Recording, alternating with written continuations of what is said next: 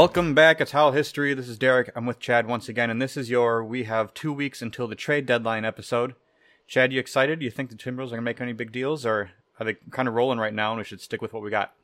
Yeah, I mean, normally I love trade deadline Mhm. time of year, but this year, like, there's not really any players I want to get rid of on this team. Right. So it's yeah, I'm not I'm not really excited about it from the Timberwolves standpoint. I think there's some intriguing things that could happen for other teams um, that I might be excited about. But I mean, you know, if the Wolves make a move, I don't expect it to be a big one. So I'm not like I just hope they just don't disrupt too much. You know, Yeah. I guess. I mean, I think that's the big risk right now is that they spent they have spent so much time trying to figure out the perfect rotations, the perfect way to use guys and in and out to blend their starting lineup with their bench that if they do make a big disruptive trade for either, whether or not it's an all-star, that's going to come with a, a large amount of risk and the fact that they then then need to figure out all the rotations again in a matter of 30 games before the end of the season and not have it cost them enough games to slide in the standings. So, Yeah, and, and just last episode when we talked, where I was like all for trading like Taurean Prince because he was a big dollar mhm. guy that we could you know get a significant piece back, and he wasn't really a substantial piece of the mix here. But the last few games, he's been carving out a pretty big role. He's had a couple pretty important games for us. So now he's kind of got a role. I mean, I think overall that's kind of what I like about this team is that Finch's and the staff are kind of like going guy by guy. That you know, outside the big three, they're kind of looking at each player individually and saying, okay, how can we tweak your touches, Yep. to fit your skill set better for this team? And he's and they're just, it's almost like you can kind of see it in a timeline. Just like each guy all of a sudden like starts to figure things out, whether that's you know Vanderbilt Mhm. early in the year struggling, then Jaylen Nowell, and then um, uh, Jaden McDaniels more recently, they're starting to get him touches other than just spot up corner threes. He's still taking a lot of those too, but they're getting him other things. And now, and then Taurean Prince, you know, the most recently. So it's, it's kind of cool to see. Like I just, it's very systematic. Um, and that's been one of the, I don't know, the, the brightest spots of the season for me is just being able to watch that evolution right. from beginning to, to where we are now. Yep, you know, and the the biggest disappointments so far from the offseason expectations are still Malik Beasley and Jaden McDaniels.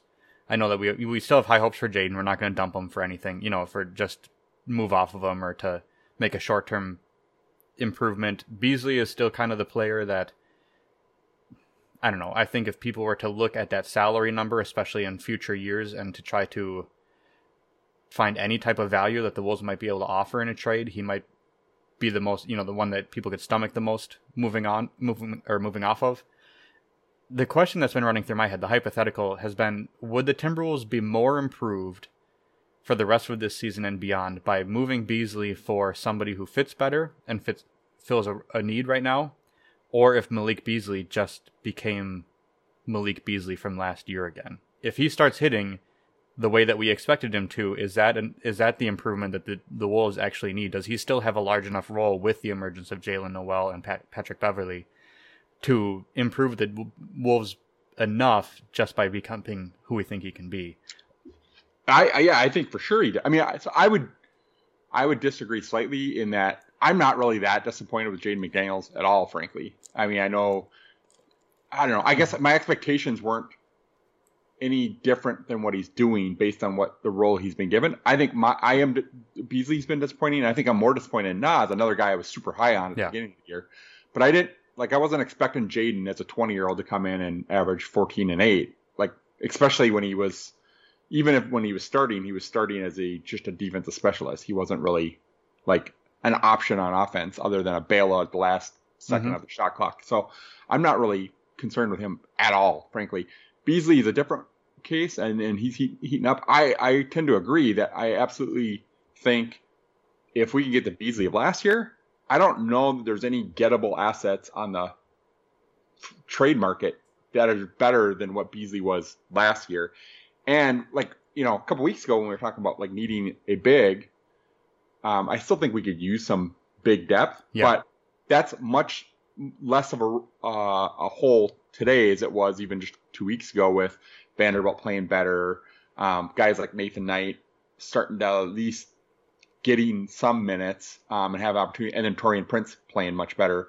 Um, so if Beasley can get back to where he was last year, he could conceivably even go back to cracking the starting five and let Beverley go back to the bench. And then, you know, those two units look a little differently. Or he can just be the primary backup off the bench. I mean, he's still, when he's on, he's still a better player, in my opinion, than Jaylen Nowell.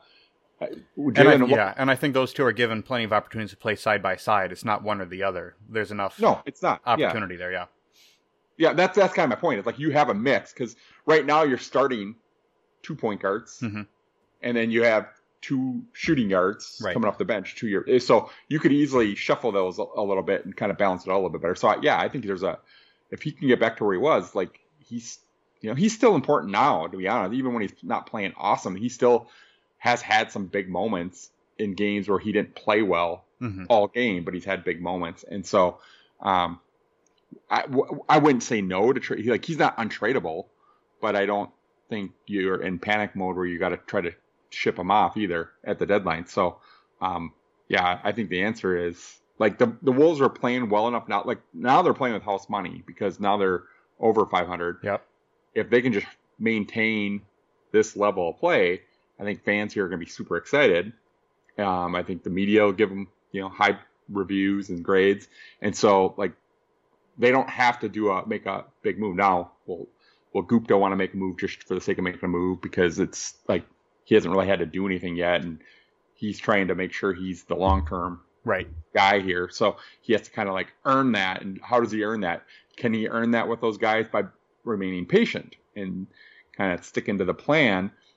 There might be value in that for those guys. They might be okay with that. Like I know everybody's assuming they want like Marc Lore wants to make a big splash but I don't know that we have any indication one way or the other, other than just gut feelings from yeah. people. You know.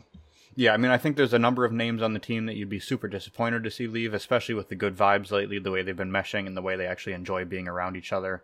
There are a few players on the team where it's it's just kind of a I like this guy. I think he's filling his role fine, but if he were not here uh, anymore, I could probably get over it pretty quickly. You know, just Taurean Prince, as as well as he's been playing lately, and as much as of, of a value that he's been providing, um, in the you know with the starters, he's we've got a lot of guys who are kind of in that break glass, glass in case of emergency type role. With if you need Patrick Beverley to set up for five games, somebody else is going to step up. And right now, you know, Taurean Prince has been that fifth guy with the starters. Even though he's not starting the game, I think he's kind of fit better with those guys than Jaden McDaniels has.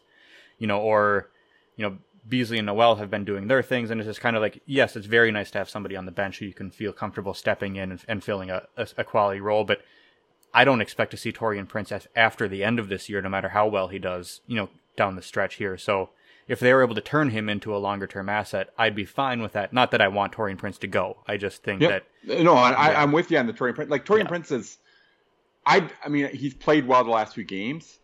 I still would much rather play Jaden McDaniels than I still think Jaden McDaniels is giving us more than Taurean Prince, frankly. I mean, because Taurean Prince, the only thing he's giving you more of is he's a more consistent shooter than mm-hmm, Jaden. Mm-hmm.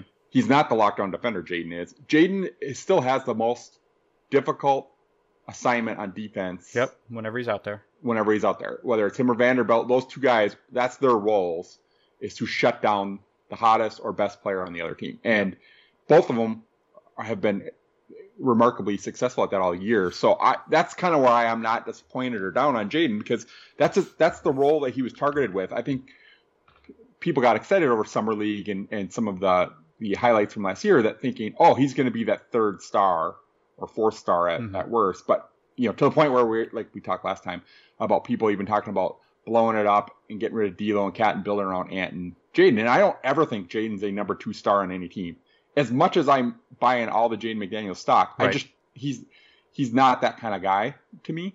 Um, and so I, you know, I think his, the way he's developing is just has been just fine. Like his, I think his shot looks sound. I think his form's fine.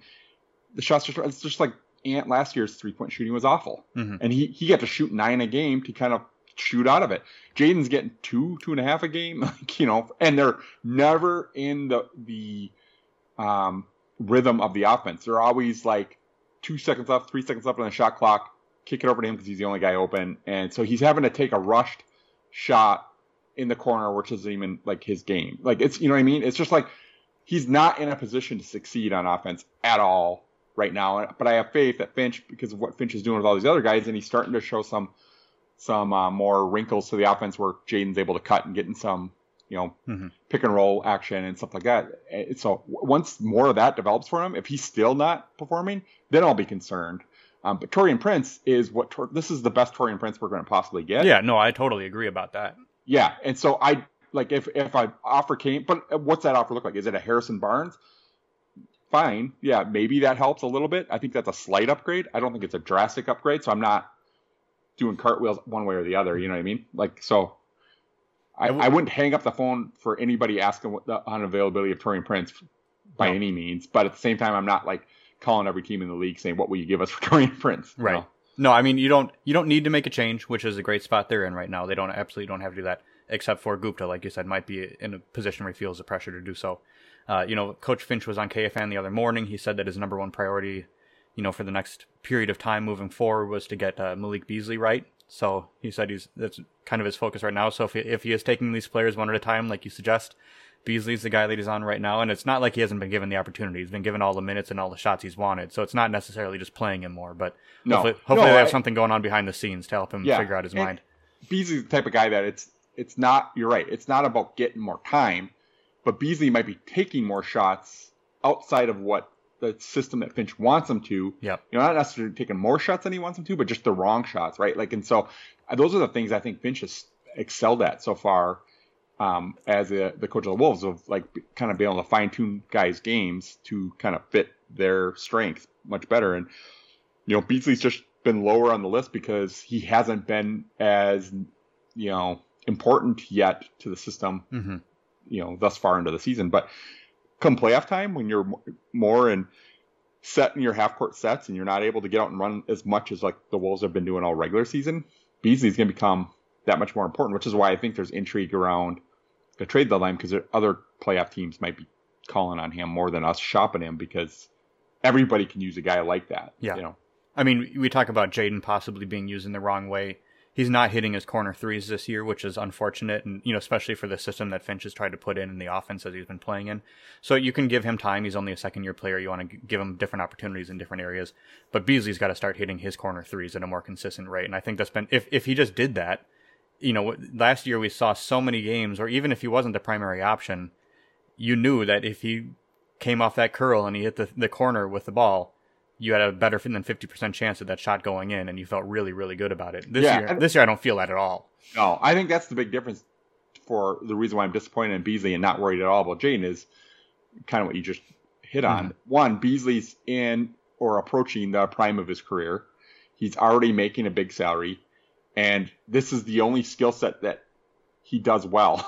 Yeah. Jaden, three point shooting isn't even something you expected him to be able to do at all when you drafted him. He was drafted as a defensive, more of a defensive minded player, but you know, just more, almost more of a post. I mean, we we're talking about him as a four at the end of last year. So now all of a sudden he's, you're trying to make him into a stretch four or a three.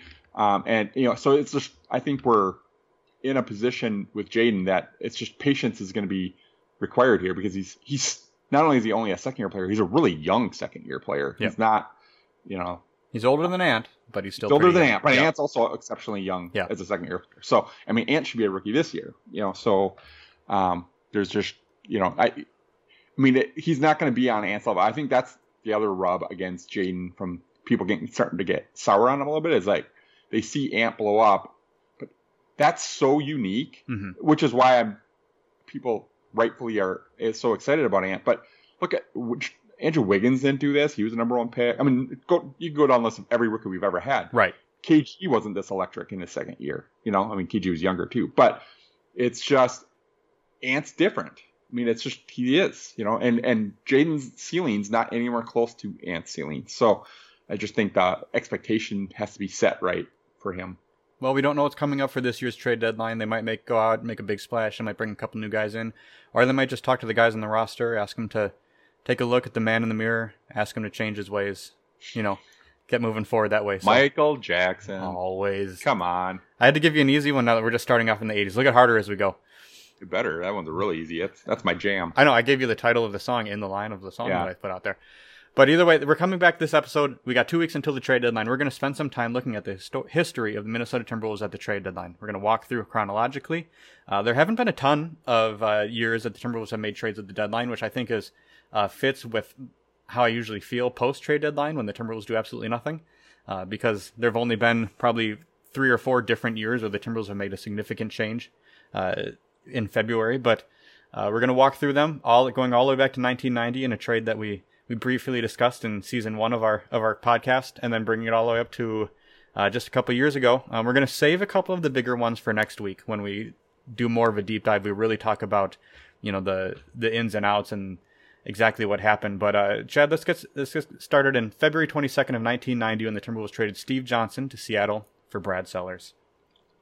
Wow, blockbuster, huh? I know, big deal. Johnson was one of the expansion draftees uh, for the Timberwolves. He was unhappy from day one held out almost the entire season, only played four games before the trade. Uh, Musselman just was never happy with him, never liked what he brought in. Uh, ended up getting traded traded for Sellers. Uh, you know what? And as I was doing the research on this, I don't know how I missed this when we talked about it the first time, but I'm surprised that neither Steve Johnson or Brad Sellers are white guys. Those names sound very white to me.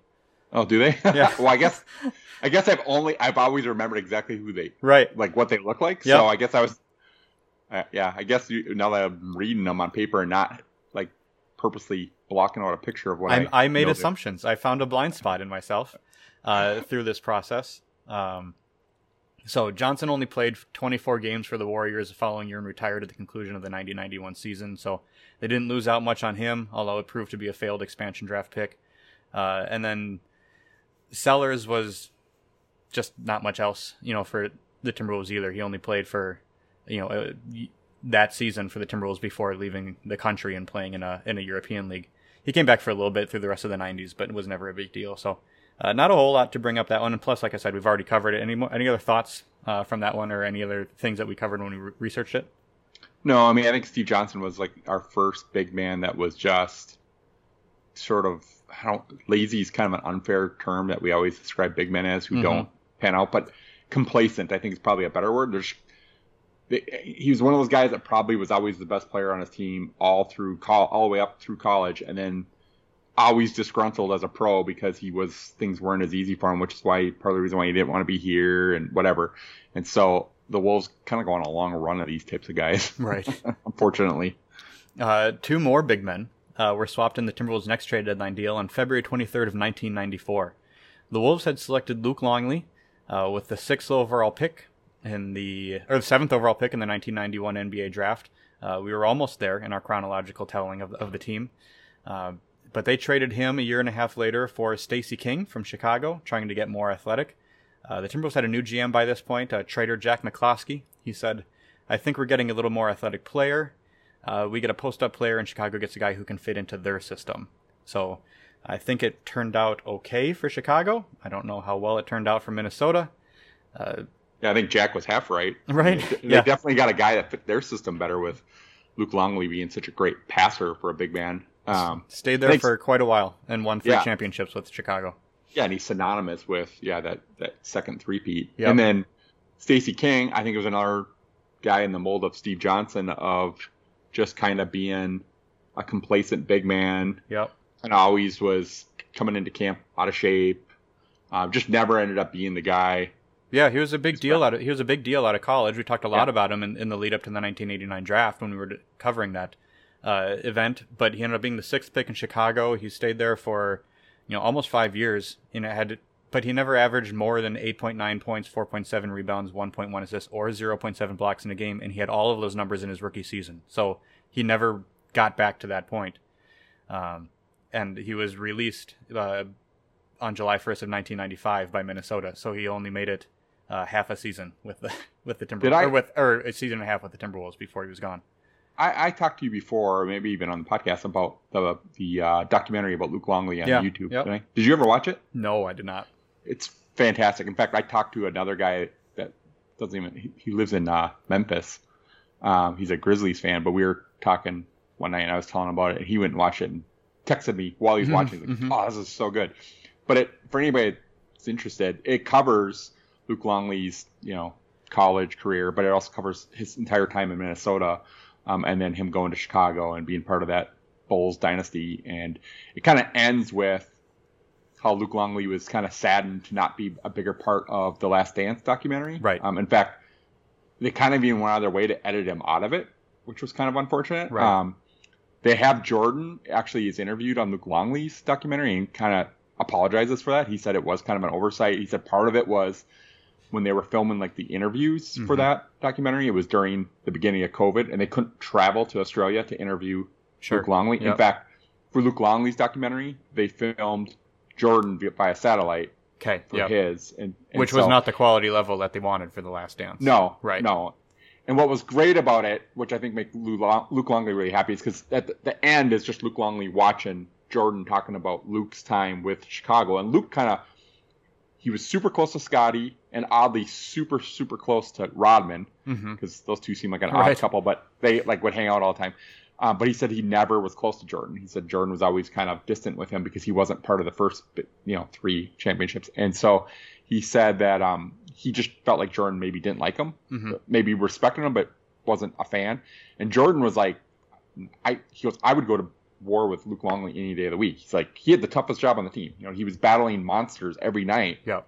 in the era of the best big men we've seen in the league. So it was, you know, pretty cool to see. You know, and Luke Longley was just kind of like, wow, I can't believe Jordan thinks this way. I mean, you know, and Jordan's like, if I had to do it over again, I'd play my entire career with Luke Longley. Was like, you know, you, so pretty cool. You know, just since he started with Minnesota to see the goat speaking so highly of one of ours. Absolutely. You know, when we take a look at the long history of trades by the Timberwolves and what could have been, I think the common theme is that a lot of the players who ended up getting better after they left Minnesota wouldn't have gotten better had they stayed with the Right. Timberwolves at that period of time. Luke Longley is probably one of the first to, to cross that path. I don't think we'd even remember who Luke Longley was if he would have stayed in Minnesota because it just wouldn't have been a, a long, fruitful career for him. But luckily for him, I mean, he ended up in Chicago, he ended up winning those three championships, and now he's he's famous for it. So that's that's pretty cool for him. Yeah, he's like a rock star in Australia. Right. The very next year, uh, the Timberwolves got halfway through a season with another top four pick uh, before trading him away. Donyell Marshall, probably the original stretch four in the league. I, I think back to Rashard Lewis in Orlando a lot when uh, having a stretch four on your roster became a really popular thing. But Donyell Marshall was that long before Rashard Lewis. Um, but he was he was six nine. He was drafted fourth overall in '94 out of Connecticut. Uh, signed a nine-year, forty-three million dollar contract with the Wolves um, as a rookie. So that might have been, had a little bit to do with the trade that ended up happening. I don't know if they looked at the long-term ramifications of that contract and decided they needed to move off of it. But uh, he averaged 10.8 points, 4.9 rebounds, 1.3 blocks, in 26 minutes in the half a season that he played with us. So not not great, not awful. He got plenty of time. He had a 30-10 game once. He started you know just a handful of games, got a little bit of an opportunity, but uh, they decided that they needed to move off of him, and they traded him to Golden State for Tom Gugliotta, everybody's favorite an original Timberwolves All Star. I, I'm so I remember Donyell Marshall even coming into the draft. That was probably the first draft I watched as a kid, as Yeah. a fan. Um, and I was stoked because he was. I don't remember if they were won the national title. They're in like the final four or the lead eight or. I mean, they made it quite a ways into the tournament if they didn't win it. I don't remember who won that year, but he was one of those guys you watching in the tournament, and I was like, oh. Now I know who he is, and then when the Wolves got him, I was I was pretty stoked. I actually didn't mind the way he played either as a kid, you know, watching. Uh, but obviously, contrary to what you just mentioned about all the guys leaving Minnesota, this is one where a clear cut win in a trade Mm-hmm. because obviously Gugliotta was was much improved. He, I mean, he his best years were here, um, and he was a far better player than Donyell was for the Wolves. Yeah, Marshall had a good career. You know, he stayed in Golden State till 2000. He ended up playing until all the way until 2009. Had probably his best year in 0304 with the Raptors. You know, averaging 16 points and 10 rebounds. So he had a long, fruitful career. Made a lot of money. Uh, he was a good role player for quite a while, but didn't. His peak was never even close to what Tom Gugliotta's peak was with the Timberwolves for those three years. Uh, you know, the Warriors got Gugliotta and three first round picks uh, initially when Chris Webber decided that he didn't want to play in, in Golden State anymore after one season. So he, he was there for a little while, uh, ended up getting traded to Minnesota. He had only averaged, you know, 11 points, seven and a half rebounds, uh, with the Warriors a season before they, uh, you know, that they traded him to Minnesota. Um, but he reached the playoffs three times with Minnesota. He was their first ever All Star, like I said. Uh, and unfortunately, his career here kind of ended, uh, unfor- you know, poorly. He had ankle injuries, you know, in 1998 that caused him to miss the second half of the season. Then the lockout hit, and by that point, he was so soured on the relationships, especially with Stephon Marbury, that he just decided he was going to go elsewhere. Um, and oddly enough, when despite Minnesota making him the highest offer to retain him by I think I saw a report that he was offered 27 million more dollars by Minnesota to stay and just chose to go to Phoenix instead.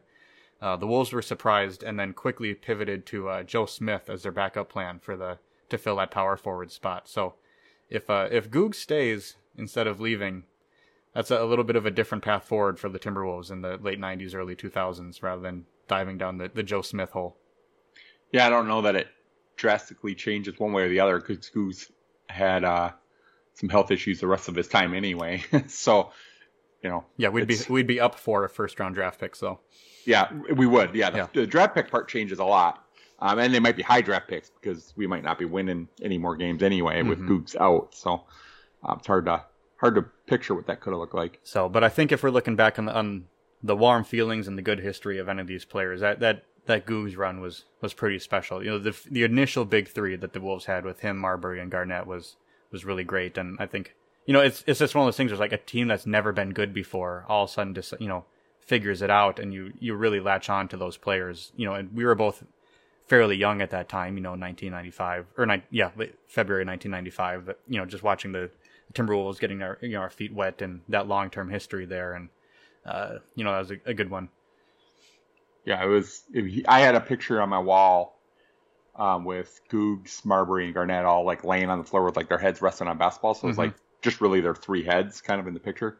Um, so it was, I mean, and you know, it was. You look back at the talent of Marbury and Garnett, and Googs was really the best player in those out of those three guys. Initially, those, yeah, yeah, those first you know a couple years here. Yep. So you know when Garnett became an All Star the first time, he was actually an injury replacement, and Googs was already on the team. So which is why I say he was our, our initial All Star. They they were in there that, that same year, but uh, Googs got in as a as a reserve first. So there was actually a report um, in the L.A. Times that. Uh, the Twin Cities newspapers had been speculating about a trade between Minnesota and Golden State for weeks involving Gugliotta, and leading up to the actual trade deadline, trade deadline, the expectation was that either Christian Laettner or Isaiah Rider would have been included in that trade instead of Donyell Marshall. So, judging by the fact that we're going to uh, talk about trades involving both of those players uh, coming up, I, it might have been better to keep, hold on to Donyell Marshall, but that that would have been kind a, of a cool little mix of players, though. If you think like Gugliotta, Laettner, Rider, right, Garnett, all in the same squad um, for a brief period of right. time there, and then not yep. judging by the personalities, it's not shocking it didn't work out, but right. But it's like a, it's like that's a lot of talent. Yeah, it's you know. It also answers why they forced Kevin Garnett to play small forward for the first two years of his career, mm-hmm. because they had a lot of power forward depth. But was loaded at the four. Yep. Uh, okay, so we move on to the next season. So the Timberwolves have, have a, a run here of back to back to back deadline trades. They trade Christian Laettner away who had been the, the third overall pick in, ni- in the infamous 1992 draft after Shaq and Alonzo Mourning went first and second. Uh, they trade him away because they have recently acquired Kevin Garnett and they don't want Christian Laettner around him anymore. And they acquire Sean Rooks. Uh, no, they sorry, they trade Christian Laettner and Sean Rooks to Atlanta for Andrew Lang and Spud Webb. So that was less of a let's get some value back, and that was more of a we need to get Christian Laettner off of this team before he influences Kevin Garnett. Yeah, it was kind of after the Laettner sitting in the locker room pointing loser, loser, loser, yep. winner, pointing at himself, and then loser, loser, loser, the rest of the guys. Um, he, you know, was not happy here. They did not get along with, you know, I I've seen interviews with Laettner since where he did say he was kind of a baby or kind of overreacted with coaches and staff, but that he said he never really had any issues with players. Like yeah. he always got along with players. He did say he he could see the writing on the wall that they were Looking pushing everything. Yeah. Well, they're pushing all the assets and all the attention towards Garnett, and Laettner was like, "Look, I've already been here for four, three, four years. I don't want to keep rebuilding. I like it's time to win." So he was getting frustrated with the losing, um, especially coming from you know a Duke program where they were they never lost. You know, mm-hmm. they were beating everyone. So he was frustrated, but I mean, he was also kind of a you know crabby guy back yeah. in those days too. So um, he, he was definitely a dark cloud you didn't want to keep around you know No. your your budding franchise player. No, and even though they didn't get much back for him, I mean, Spud Webb kind of finished his career that year with Minnesota. He came back two years later to play four games with Orlando, but that was really it. And then Andrew Lang only played 20 minutes for the Timberwolves as well. But I don't think anybody really regretted Christian Laettner being gone, even though he ended up making an All Star game with Atlanta. He played many more years. He had a decent career before injuries really took him out as well. But even with the the unfortunate return on that, you would have liked to have gotten more for a guy with his skill level. But I don't think Another guy, another former Wolf that spent time with Jordan. You know, he Yep. played with Jordan in Washington. Um, you know, so So at this point, I I'm not, I don't know, I'm not super upset. Probably the worst trade that they made was a Luke Longley for Stacey King at this point. You know, and Yeah. The best one was obviously. and even then, I at the time I'm dumb kid, not knowing right. what I'm watching. Right. No. And I was excited because we got a guy from the Bulls championship team. Right. you know, like Stacey King. We're like, what? How? I can't believe they're giving us him for Luke Longley. yeah, you know, I mean, and Luke Longley wasn't Luke Longley when he was on the No, Timberwolves. he didn't no. become that until he won championships. So Right. Um, so it looks bad now. Didn't look that bad at the time. They were both kind of backup centers, and it was just kind of a swap from one big man for another. But all right, so we're moving on to '98. We skipped '97. No big trades that year. The Timberwolves trade away their final member of their inaugural team, Doug West, uh, to Vancouver for Anthony Peeler. So kind of unfortunate for Dougie. He spent uh, all the, the crap years with the Timberwolves from 89 all the way up to 96 with uh, just toiling through 60 lost seasons, you know, draft pick after lottery pick after lottery pick after draft pick, just bringing in all the, the new young players trying to make this team a thing. And they finally make the playoffs once, and then he's traded away before they actually uh, go on a run of any any consistent winning. So, bummer for Yeah. Doug West. Uh, that was a bummer for me too because Doug West. I loved Doug West as a kid, Mm-hmm. and I never liked Anthony Peeler after we traded Doug West to Yeah. get him. I always hated Peeler. I hated it every time he shot. I was yelling at the TV. I couldn't stand the guy. like it just not his fault. It was like partially, Right. you know, just Who he was I- traded for. Right. Who he was traded for. I mean, later I didn't like it because when Well, he Lakers and him and Garnett got into it. in Well, it was uh, 0304 He was with the Kings, so in that Western Conference Finals matchup, they he was really antagonistic that year. It was his like, first. try- yeah, like with taking swings. I remember taking swing at KG, but with his elbows. Yeah. So like he couldn't get in trouble for like, but he was like, you know, squaring up like in a boxing stance, but he just hit him with like his elbows instead of his his uh, fists. But anyway, I so I was like, yep, I knew this guy was always a d bag. yeah. I mean, he spent five plus years with Minnesota, so that 0304 season was his first one away from the team. Uh, you know, and playing for somebody else. They they needed a score uh, in '98 because that's the year that Gugliotta had gone down midseason with his ankle problem. So they, you know, tried to get a. They traded for a disgruntled Anthony Peeler at the time, and he was really a, a legitimate three point shooter before that became very popular.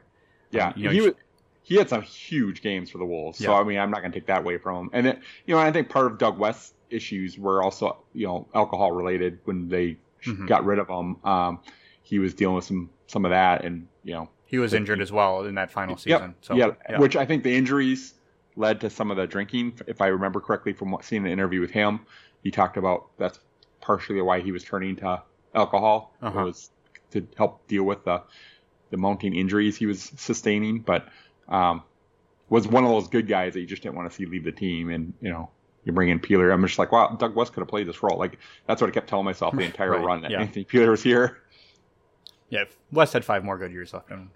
Yeah. So, so that was, I mean, that's unfortunate just from a nostalgia standpoint. We all still love Doug West. He's still involved in Timberwolves history. He's around. He, you know, he did an episode of uh, Wolves Plus last year with Marnie Gellner. So, I mean, it's glad. I'm glad to see his face and see him around the team still uh, as a member of the the history.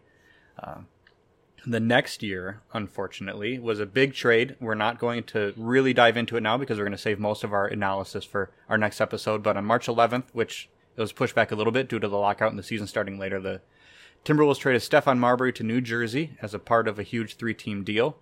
The Wolves got Terrell Brandon, Brian Evans, and the sixth pick in 1999, which ended up becoming Wally Szczerbiak. So that is a is a history-making trade for the Timberwolves and kind of a uh, an inflection point for their history for their long-term history and future. So uh, we will save that one a little bit, and like I said, next week we'll dive into that one more and what that actually meant for the franchise. Uh, but let's move on to 2002. So it's a three-year gap here before they make another deadline deal, and not exactly as big as a Stephon Marbury trade, but they traded Dean Garrett and 20, 2007 second-round pick to Golden State for Marc Jackson. Uh, two centers once again being traded for each other, just trying to find a, another big guy to go next to Kevin Garnett at the time. And I don't have a lot of opinions or memories about Marc Jackson. I remember liking Dean Garrett, but not as a good player, just because he was around when I was, you know, when the Timberwolves were winning. So uh, Marc Jackson was actually in Philadelphia when I was an intern there, but still I have very little recollection as to him as a person or a player or really anything like that. So.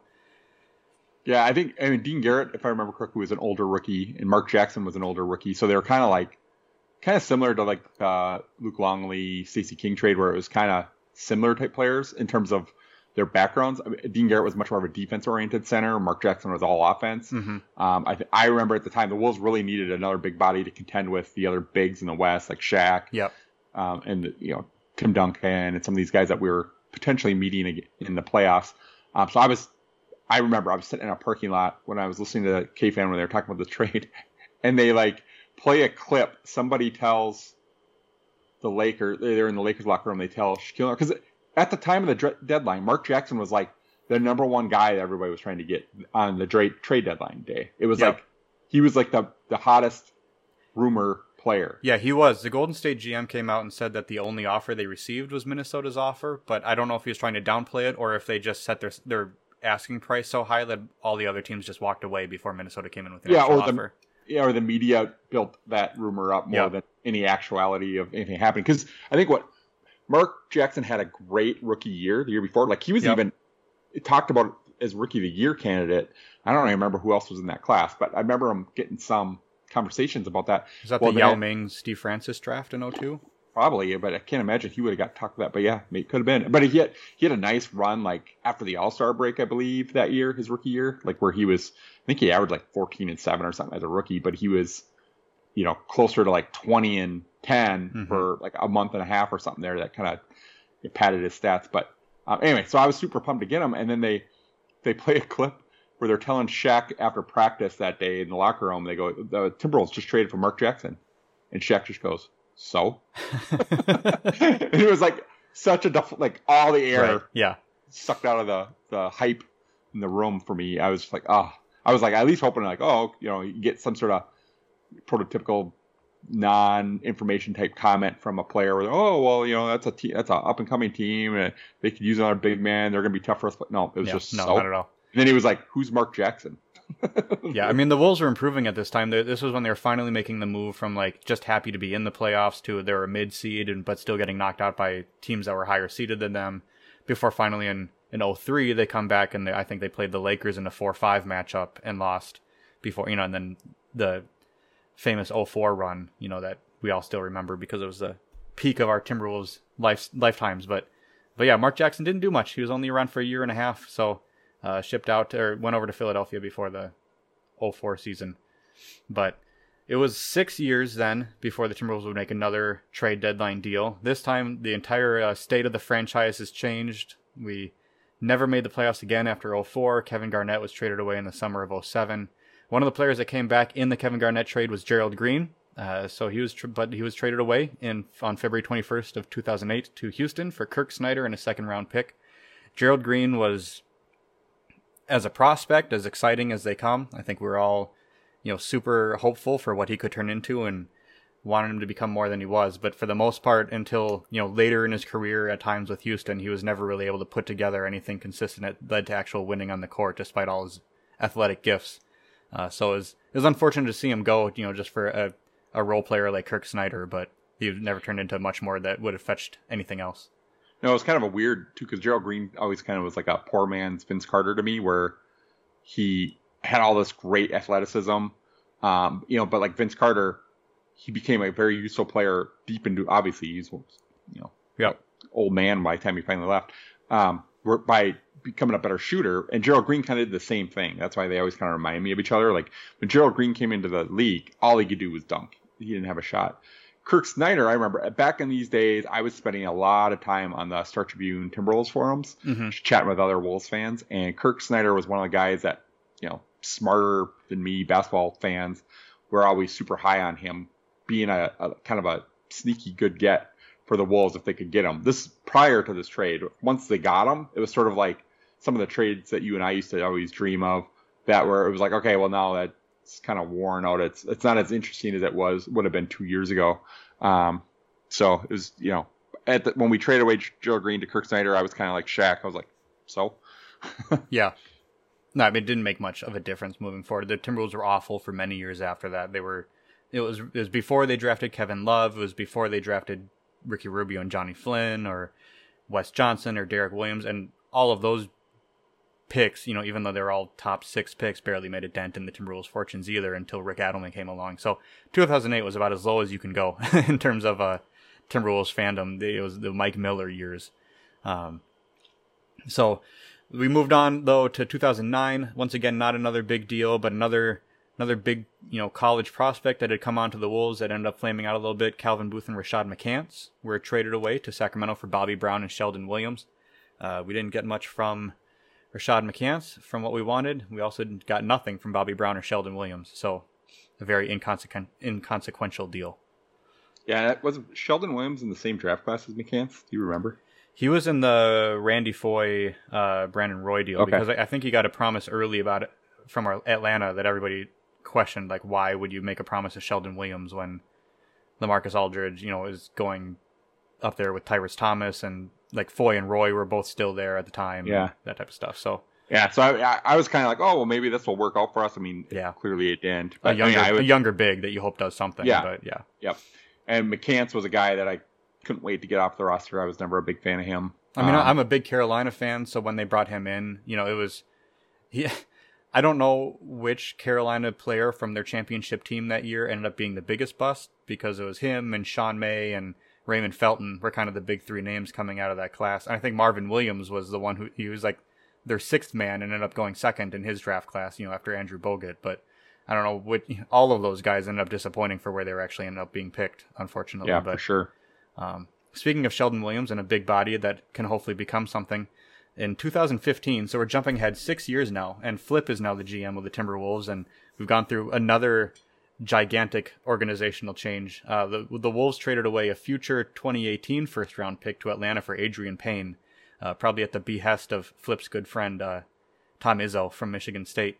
And I think even at the time, the day that trade was made, everybody was screaming about the fact that they had to, they traded away a future first round pick for a guy who had been played as poorly in his rookie year as Adreian Payne, especially another older older rookie. But uh, that that turned out about as well as everybody predicted would. I, I mean, I, I, was, I don't know. This was like you said. This was at, in a time where our team was pretty bad still, mm-hmm. and I was just excited to be in the mix for a move around the deadline. Right. Um, you know, so I was like, oh, okay. you want you want the news, you want the excitement of hearing right. about a trade. You just want to be, yeah, you want to be, you want to be, you know, present for the big, you know, the fun trade deadline day. You just want to be in, in, in the mix somehow, even yeah. if it's a minor move. Um, so, but yeah, he didn't. Payne, Payne had a couple moments where you're like, oh, well, maybe we can develop him. Another um, athlete that just yeah. never put it together. Luckily, uh, that same year, nine days later, the Timberwolves traded Thaddeus Young to Brooklyn for Kevin Garnett. It's very unfortunate that Thaddeus Young didn't become the best version of himself for the Timberwolves because he could have been a great fit long term. The Timberwolves actually chose him over a first round pick in the Andrew Wiggins Kevin Love deal. Uh, and he's a good power forward, and he's remained a good power forward ever since then. He's still in the league, you know, still doing his thing. But uh, for the brief period of time that he was here, for the year and a half that he got to close out his career, it was very exciting to see Kevin Garnett back in a Timberwolves uniform. Get that time watching him with Ricky Rubio and then Karl-Anthony Towns as a rookie, and just get that experience one more time after it ended so poorly the first time. Yeah, I mean, I another one where I remember where I was when I heard this. I was sick that day, mm-hmm. and I was so pumped just for KG to be coming back. I like I would have.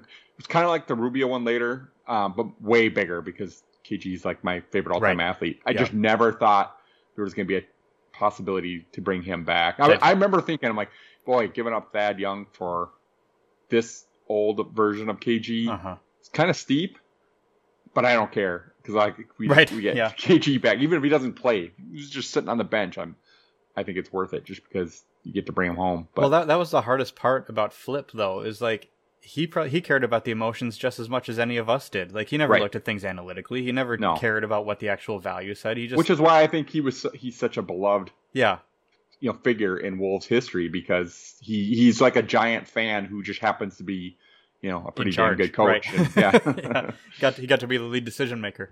Yep. But uh, you know, so then that once again we go another five year gap between trade deadline deals. Uh, so if we're going if we're going on you know the history here, the Timberwolves probably aren't due for a trade deadline deal this year.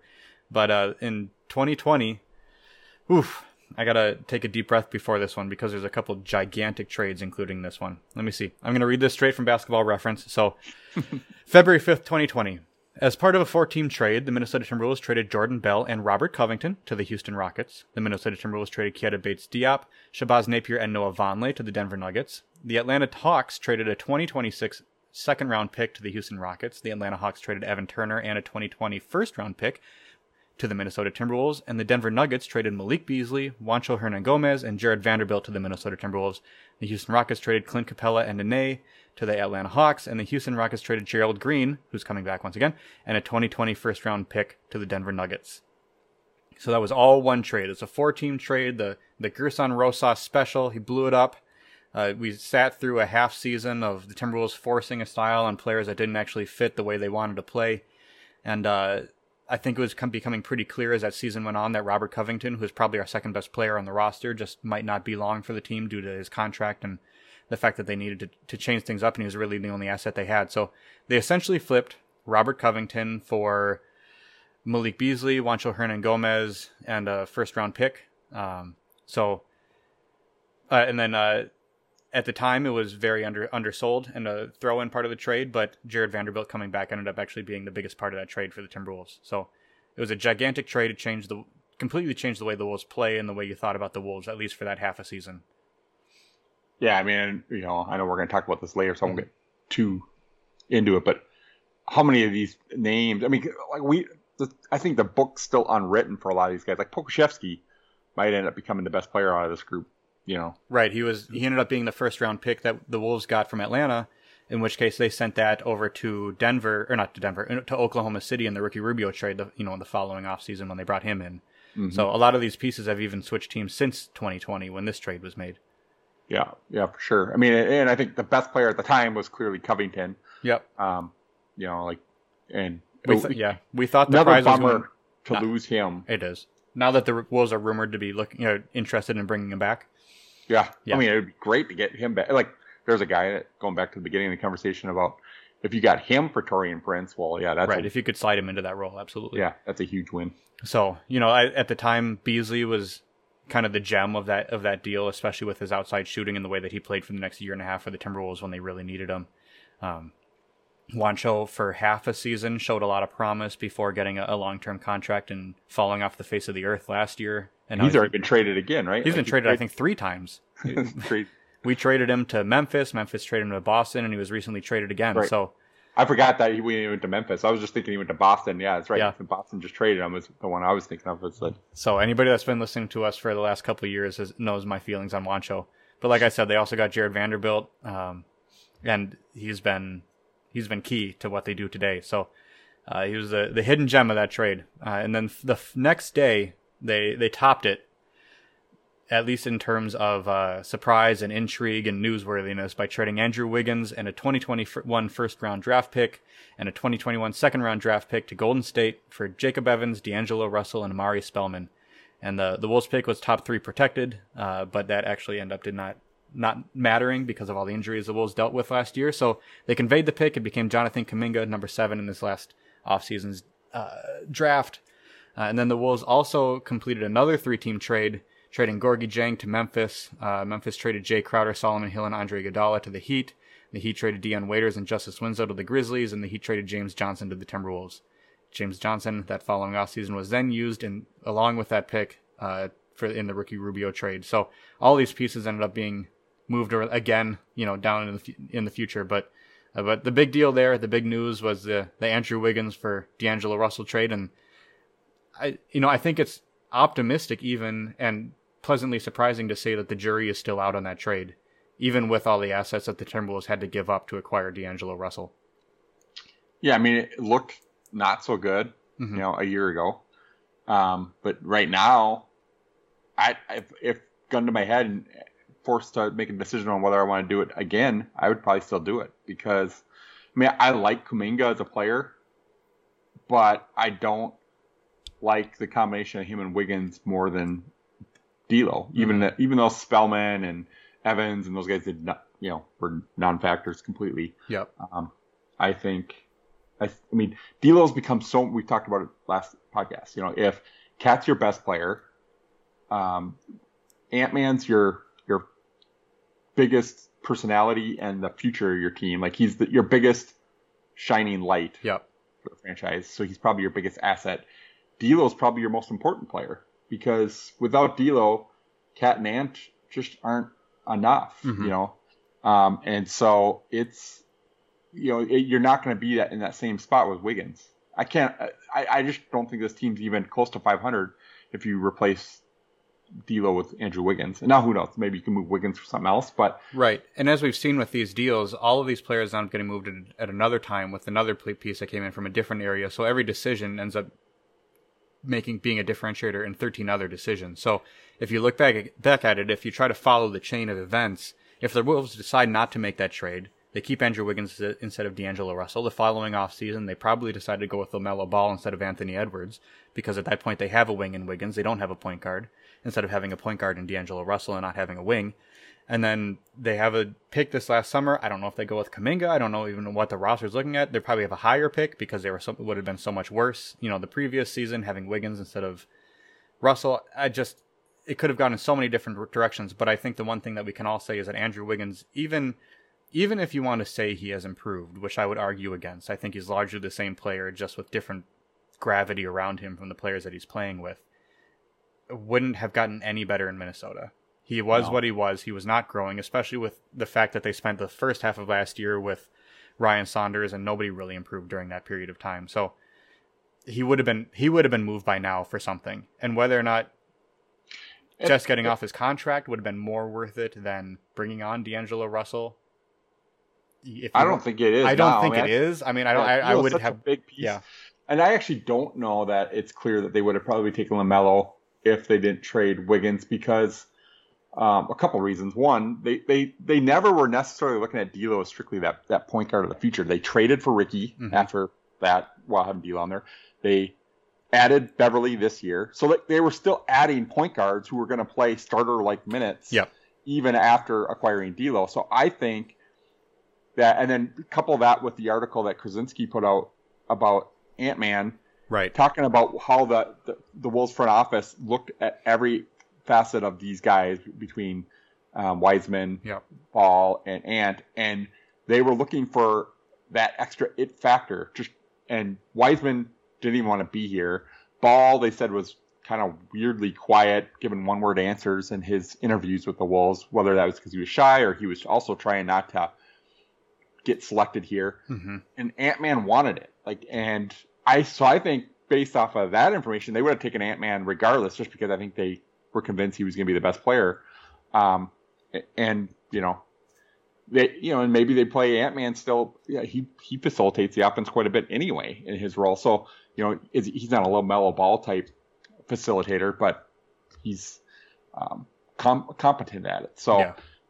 So I don't know, like maybe nothing else changes, and it's just a difference Wiggins of instead of D'Lo. yeah, and and then maybe you have Kuminga too, um, or whoever else you might take there. Yeah. I don't know. Uh, Kuminga kind of fits some some things we would have needed too, but maybe we are going point guard there, um, just because you don't really have a, a younger one. Maybe you still have Beverley. Who else? But so to me, uh, you know, I think it's a, a fair exercise just to kind of look at it for straight up, you know, with your t- current teams. Like, is Golden State better off with D'Lo? No, I, I think if you're looking at it from a Golden State point of view, they they made the right trade.